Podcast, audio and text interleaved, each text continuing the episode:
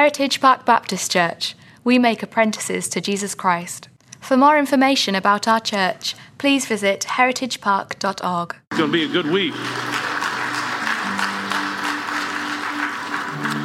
You can have a seat. Sorry, I didn't. I should have said that. Uh, my name's Trent. I have the privilege of being the pastor here. Thanks for joining us today. If you have a Bible, we're going to be in the book of Acts, chapter 17. If you don't Oh, was that my fault? Uh, okay. If you don't have a Bible, uh, no big deal. Uh, we have some on the sides of the booth back there. Feel free to go grab one. If you need to grab one, um, you can uh, either borrow it or take it with you as you have need. That's perfectly fine with us. Um, Acts chapter 17. Uh, I think on the Bibles back there, it's page 936.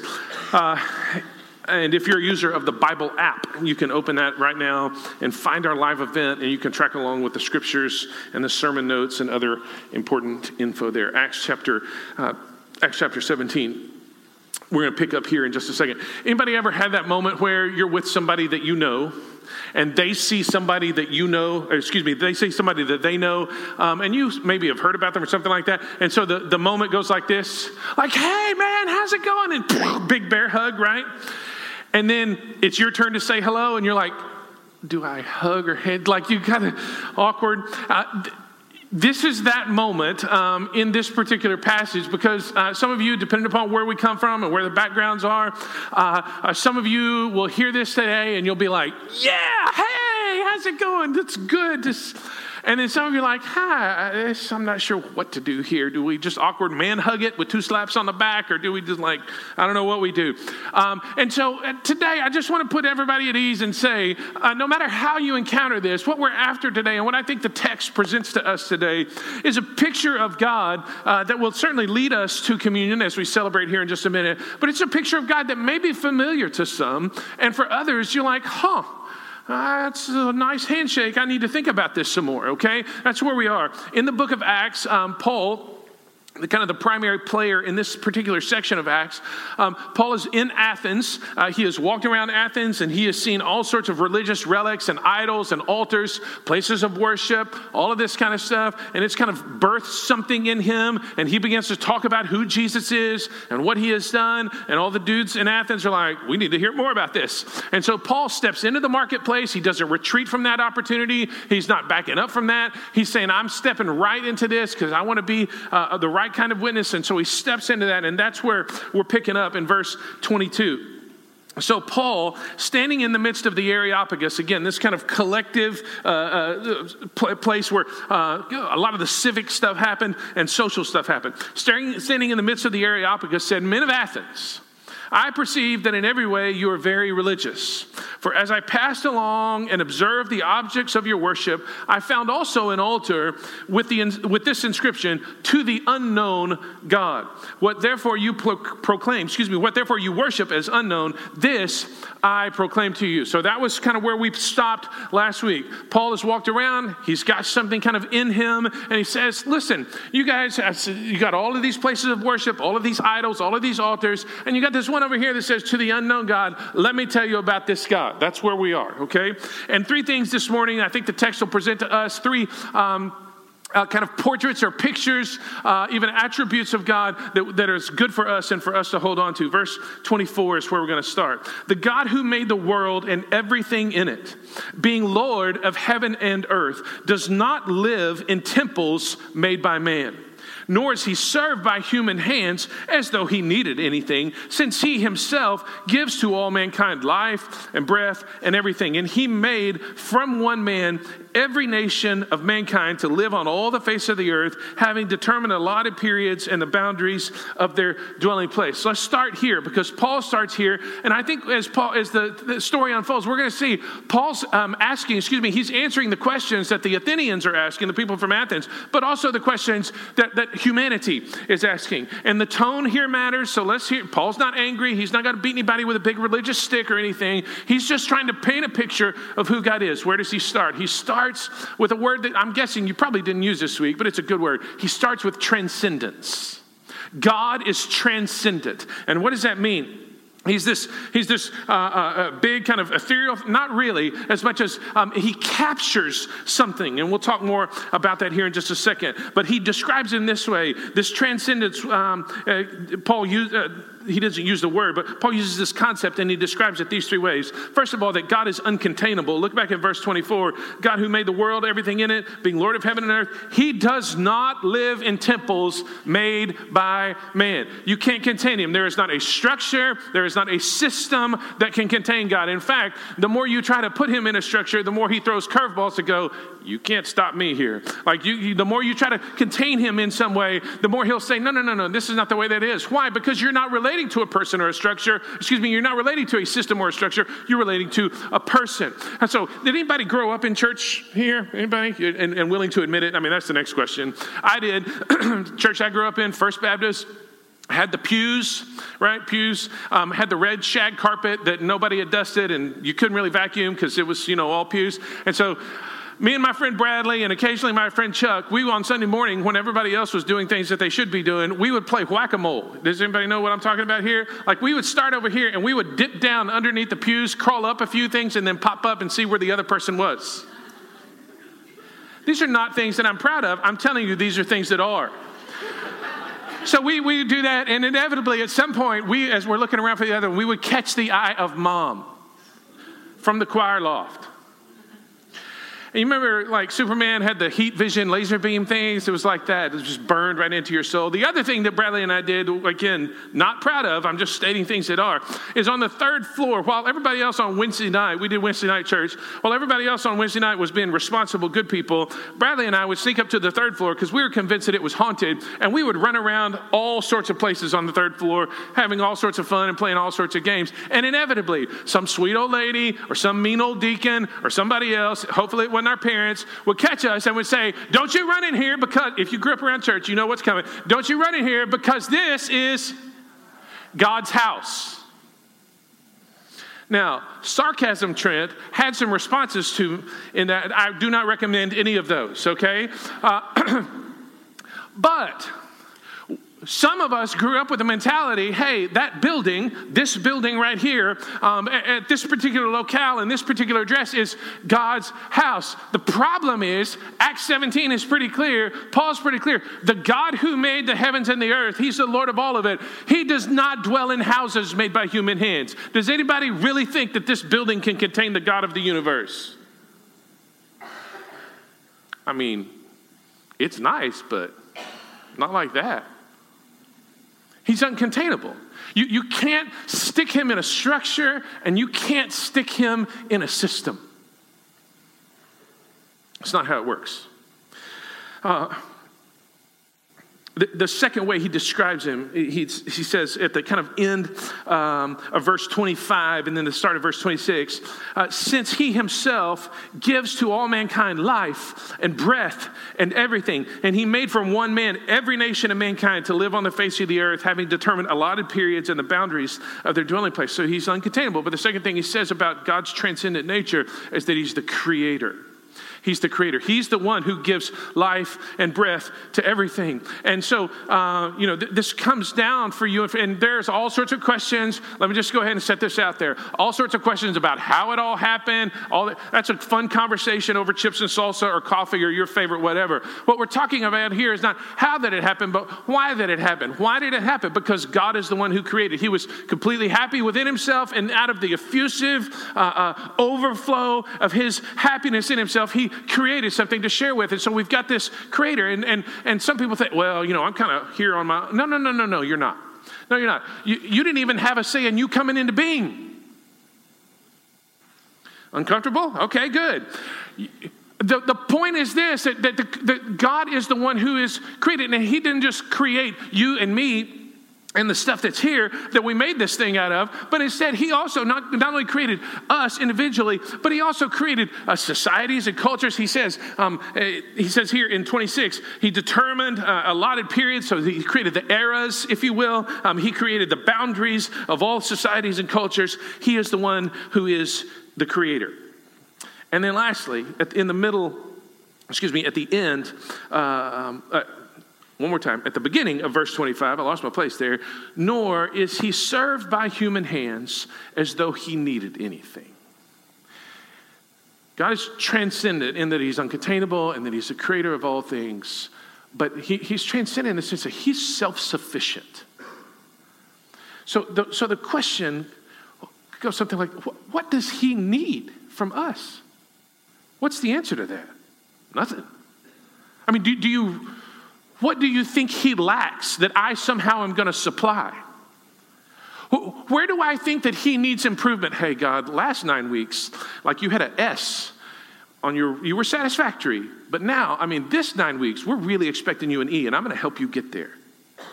He doesn't need anything. And some people approach this, again, depending upon your background, depending upon your exposure to religion or, or other thought. Some people think, oh, God, he, he really wants from me something. He wants my money.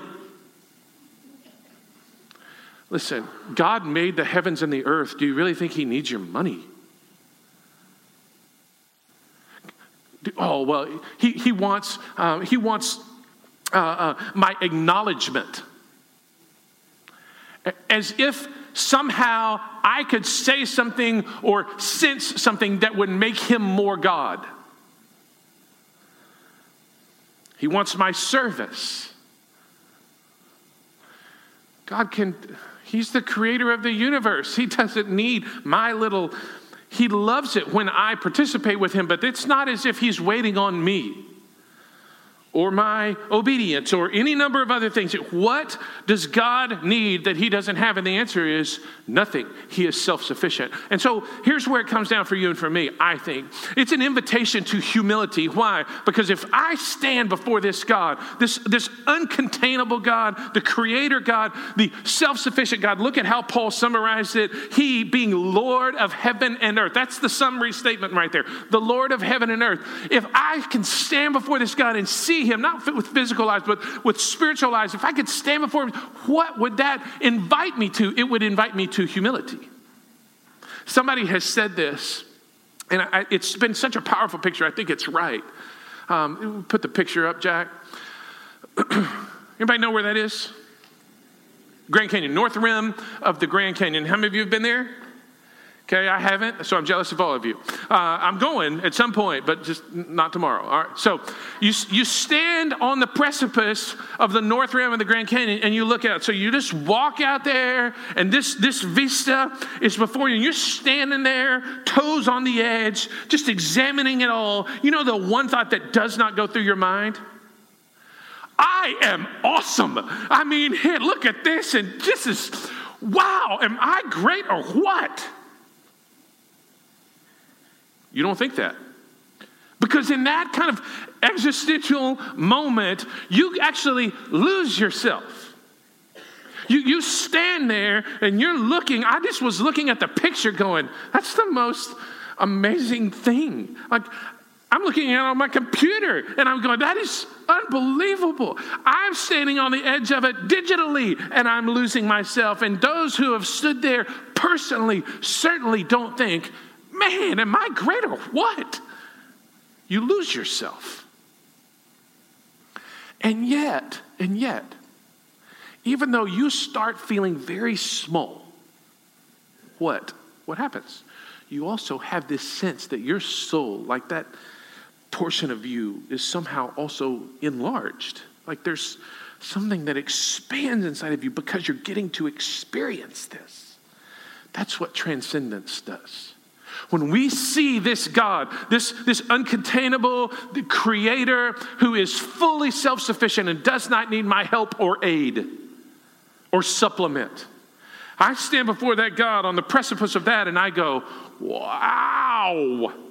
I feel really small, but somehow something in me is expanding.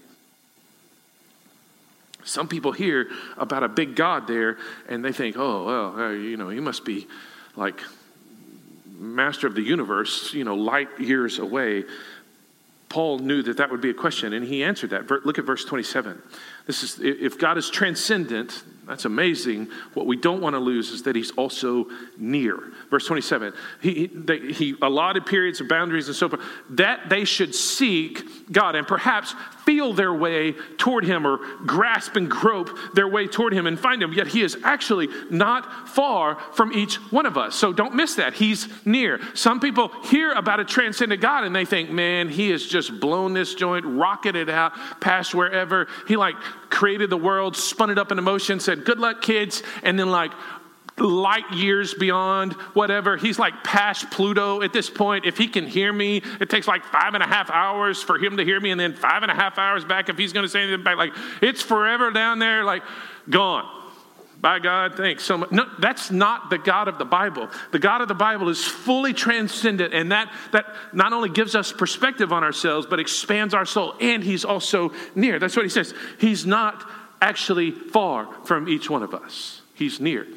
Meaning what? That the, this transcendent God, his, the difference that is between me and him does not create distance.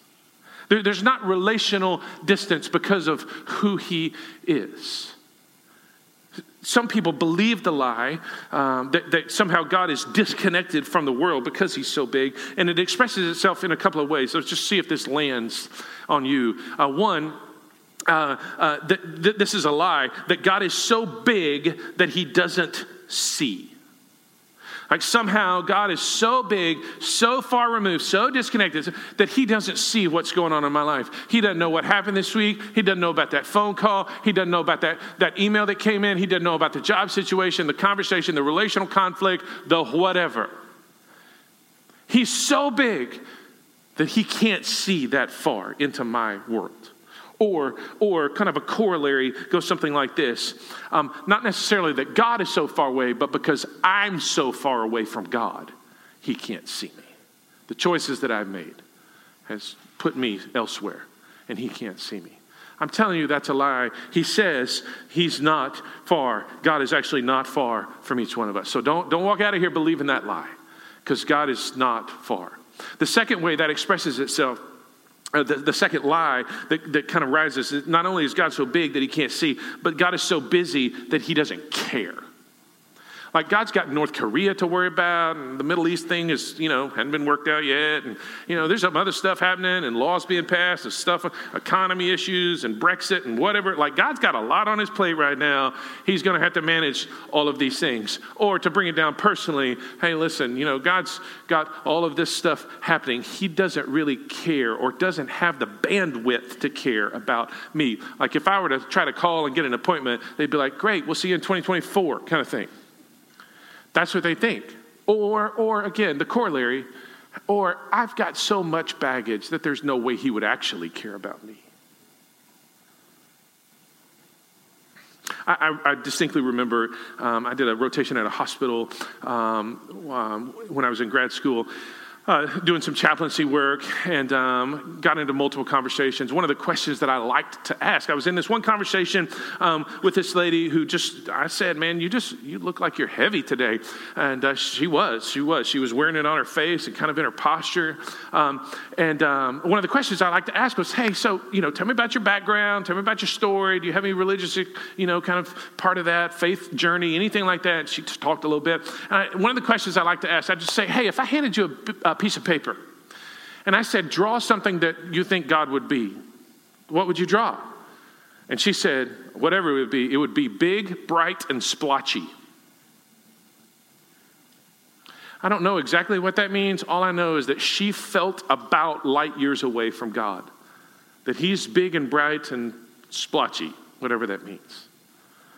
So, some of you are, like, God could never see me because he's so big. And he certainly wouldn't care about me. He's so busy. I'm telling you, that's a lie. He says he's not actually far from each one of us. And better than that, look at the beginning of verse 27. He made us, you and me, that we should seek God. We should seek God. See, he designed us to seek him.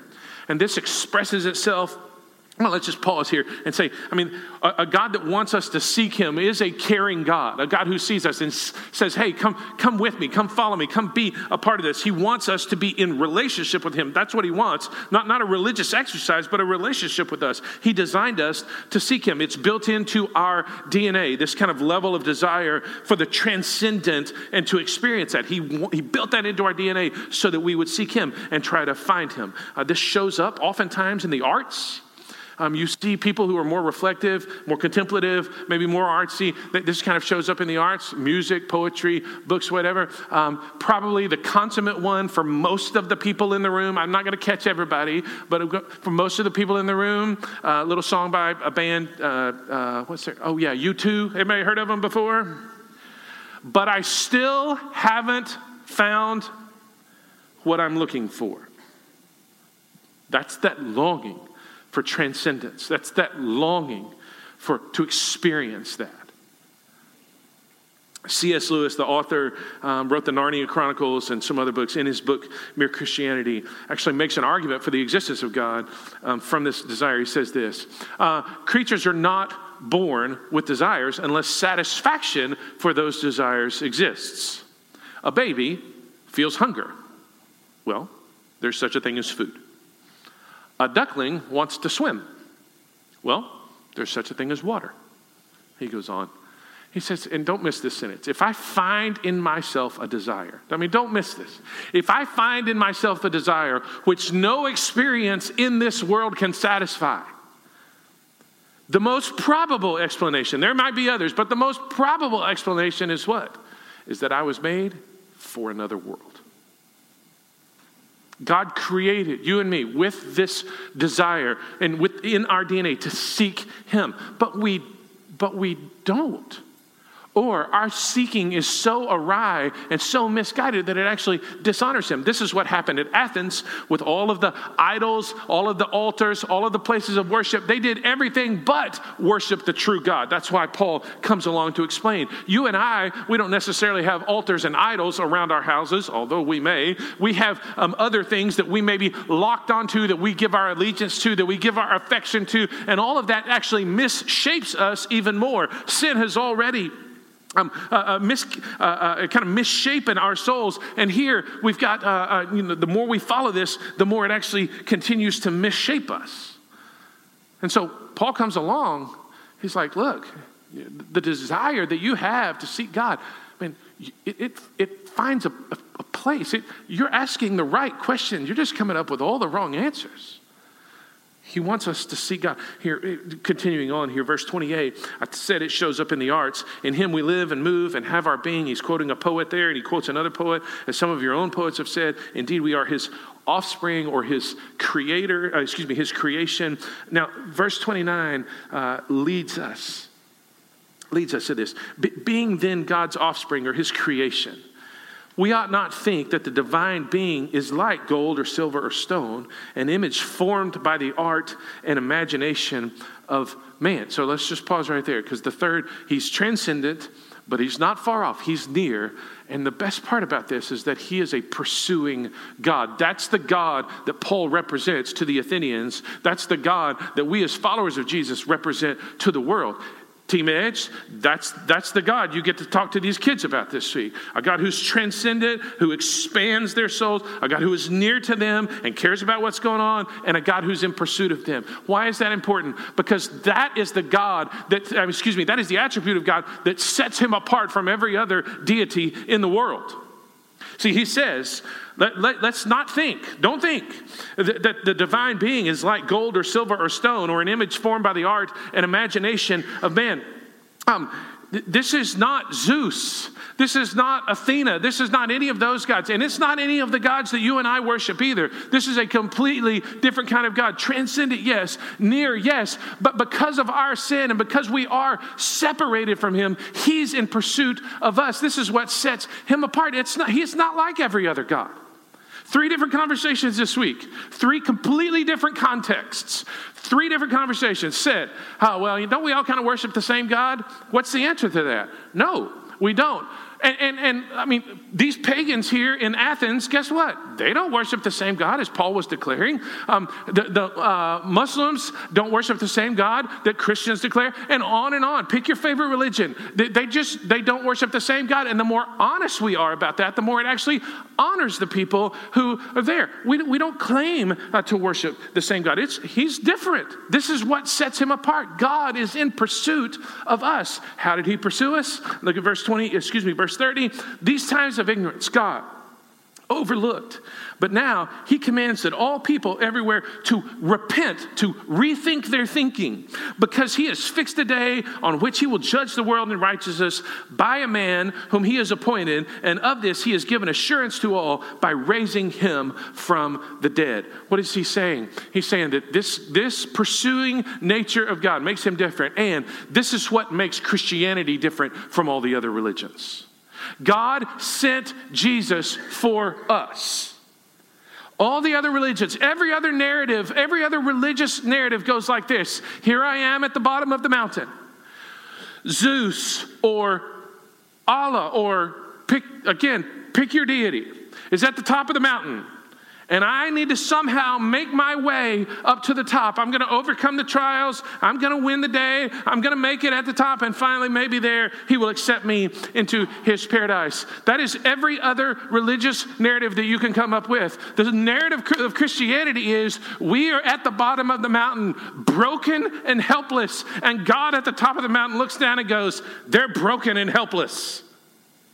So I will leave the mountain and come down to them. I'm going to send my son. All this stuff we've been singing about, all this stuff that we're going to celebrate, I'm going to come down to them. I am going to rescue them. And he's did, he did so in the person and in the work of Jesus. And if you stand before this God, we were made to seek God. And we end up being the ones who are sought. And as we stand before this God, and He opens our eyes to see something pretty amazing happens. Like we can really see the world as it is. I came across a video this week. I just want you to watch these folks who are colorblind put on these glasses and watch what happens.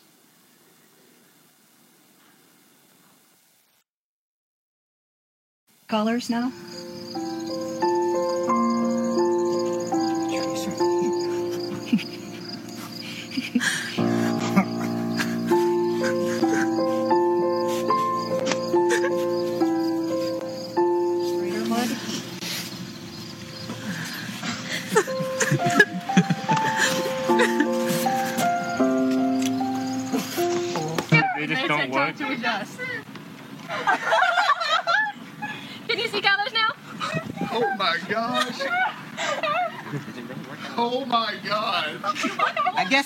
That well. Are you serious? I've been missing out on so much. Oh, my God. What? So what, what are the colors? What are the colors? Uh, we're, we're not in. Signatures now? We're not organized. Can you, sign card? Can you see them? I don't. I'm, oh my gosh. I guess they work. Orange, red, yellow, green, blue, purple. Oh,